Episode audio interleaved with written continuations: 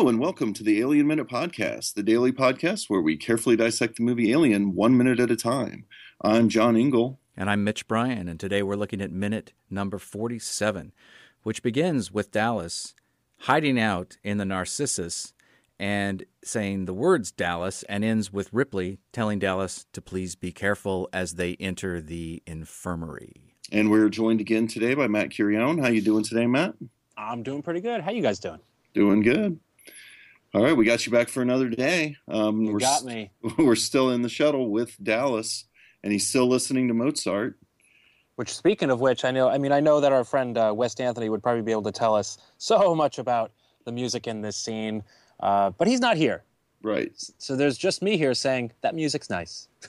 And he did. Uh, just want to give a shout out to West again for being on the show, and also for hooking us up with you, Matt. He uh, he definitely said you would have a lot to say about Alien. So Oh well, yeah. I mean, it's it's my favorite.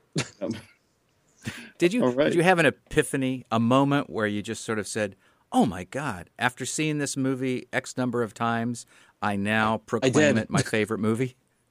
I did. It happened about uh, five years ago, um, where for years Ghostbusters was my favorite film, and then one Halloween night I put on Alien, and it ended. The credits started rolling. I go, "You win, you win. This one's yours. Uh, it's my favorite. Here we go now." So now I've been preaching the praises of Alien to anyone who will listen.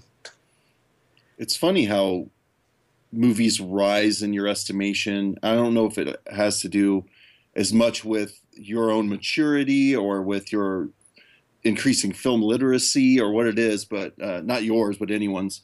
And uh, to me, this this movie has raised in estimation every year of my life since I've seen it.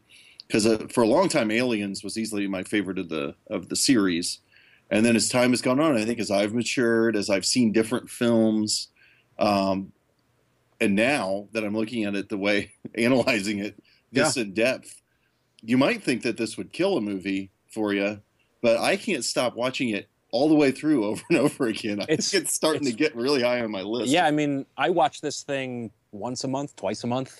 Wow. Yeah, it's just something I'll put on as like, yeah, it's time for Alien. Let's do this. Yeah, I've definitely been. That's Empire Strikes Back for me. It's probably Ah. that movie, but yeah.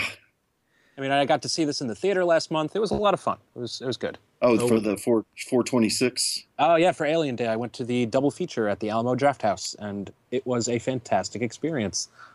I guess I guess I just gave away how early we recorded this podcast. That's fine. Yeah, I saw it. You, did you see it in 2003 for the I I did. director's I did. cut? That was the first time I saw it in the theater. Yeah.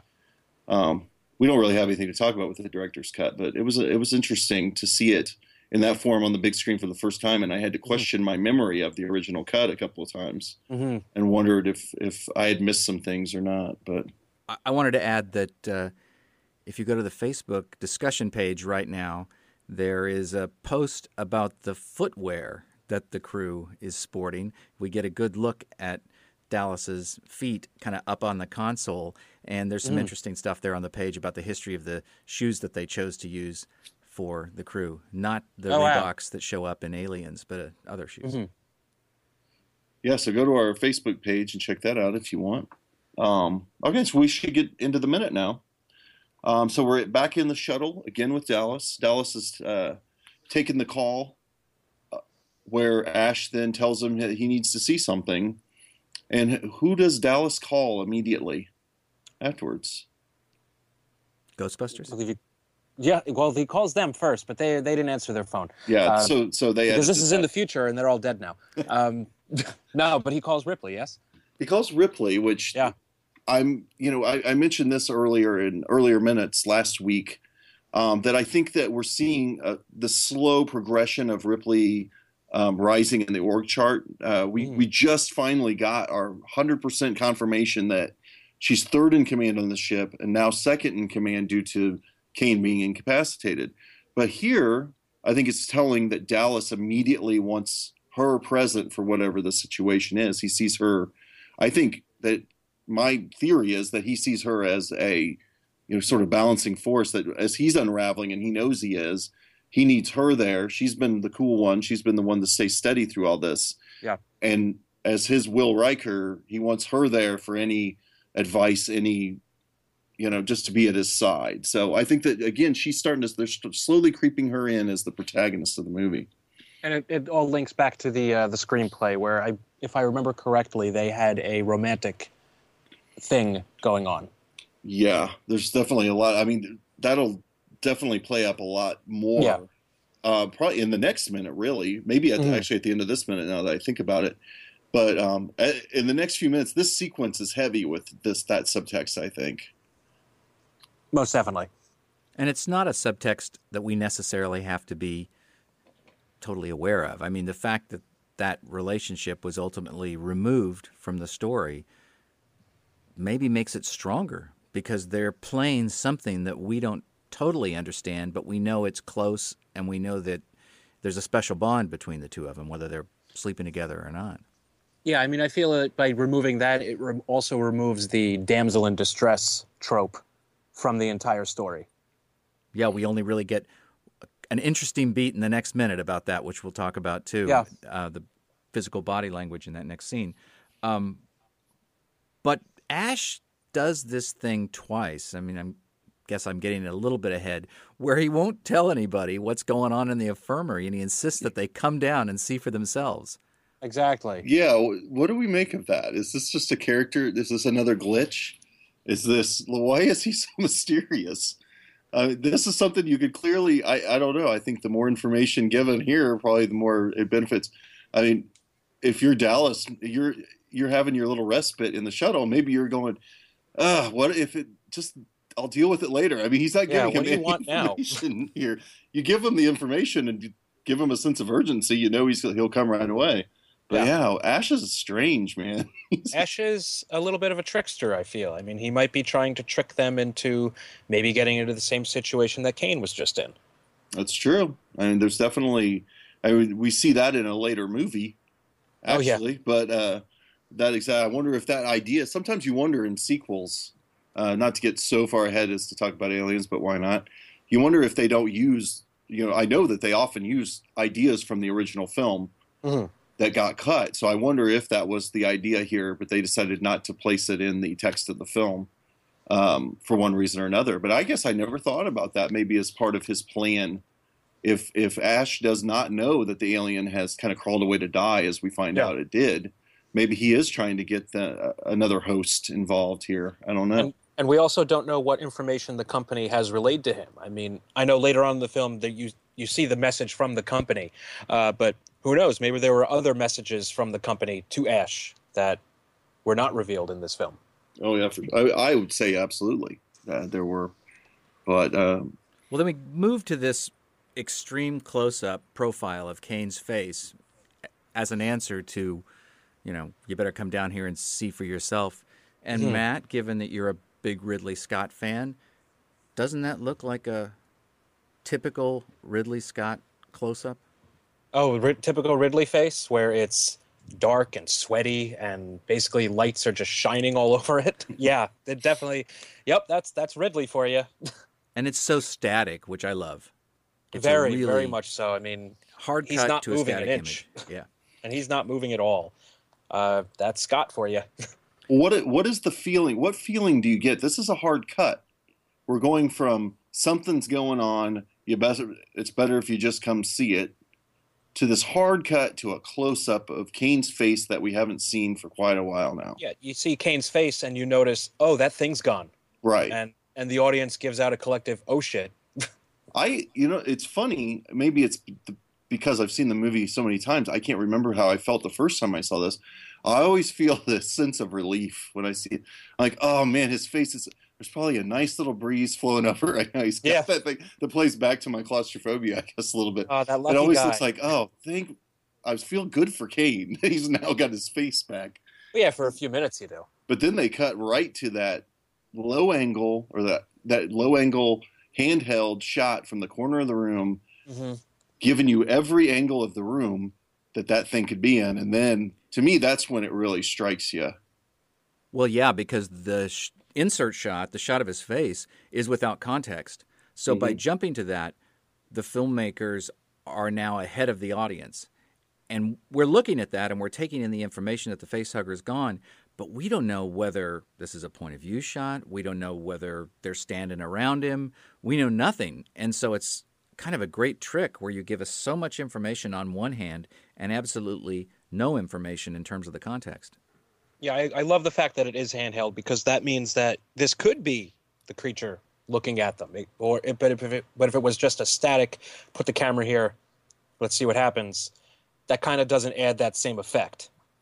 Yeah, I agree. I, I was actually going to ask Mitch, having seen it back then in the context of the time, we're so incredibly used to handheld camera now, as and, and all of the things that it's been used to convey. But Mitch, how familiar in '79? How familiar were you with this kind of a technique? Say this were a first first person or first alien uh, perspective. Did you have that idea when you first saw this shot, or was that something that wasn't quite in the lexicon at the time? as far as handheld cameras meaning as much as they seem to now. Well, a couple of answers. First is this was one of the first movies that I saw that really drove home that strategy of using a handheld camera to suggest either a subjective point of view or just the general unsettled tension of the moment. And it's a Stanley Kubrick trick. You know, every time in a Stanley Kubrick movie when things go bad, it seems to jump to a handheld camera. So Oh, yeah. Scott's using that technique. Um, the fact that it's low and could be a point of view shot is also valid, and we know as an audience we're seeing this from an angle that is unusual. But I would argue that we don't know it's a handheld shot for probably 10 to 15 seconds. It could be locked mm. down I, until they move into the room, and then the camera then starts to move. So I think you get a sort of a double whammy. Like, whose point of view? Oh, it is a point of view Yeah.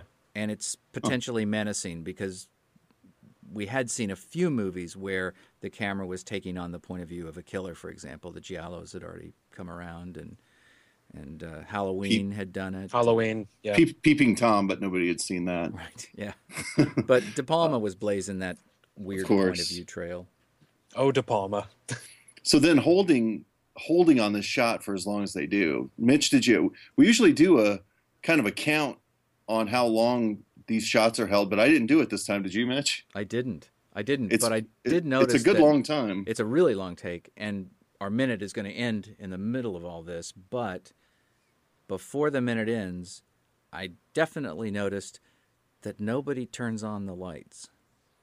That's We're good afraid to scare it. Why didn't somebody turn on the fucking lights? Yeah, exactly. Right. Is it a? pr- Is it? Is it their fear taking precedent over practical? Uh, you don't want to find this thing, really. Like deep down, you're like, oh, I'd rather this thing just not be found. So maybe could- they just it- don't. Yeah, I they- mean, it but they could get be those that. pin lights out. So it's really Because confusing. we'll talk about how effective those pen lights are in the next minute. Yeah. Yeah.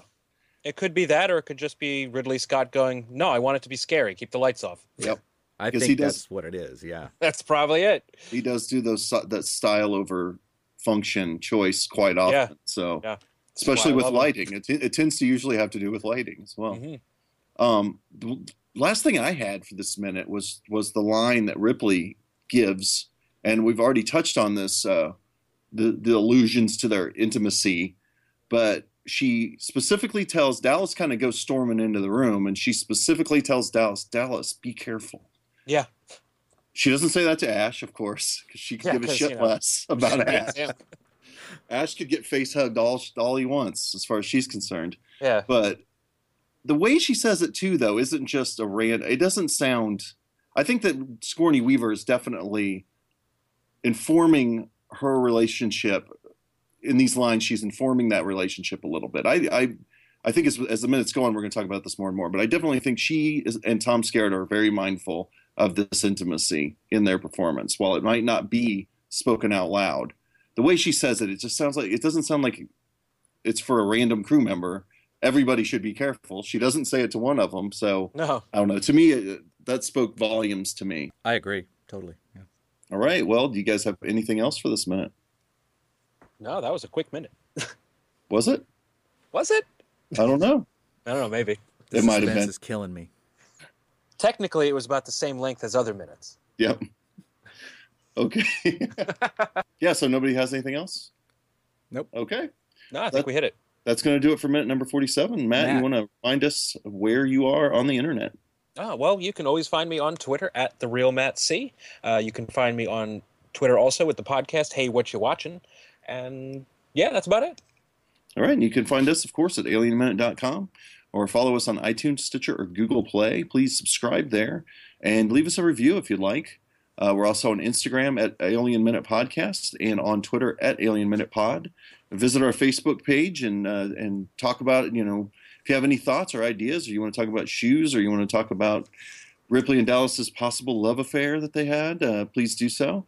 And uh, I want to uh, uh, again give a shout out to the Mothership podcast, Star Wars Minute. Thank you for loaning us out this format. And if you've never listened to the Star Wars Minute, guys, I highly recommend you do. Um, well, that'll do it. Uh, we'll see you tomorrow for minute number 48.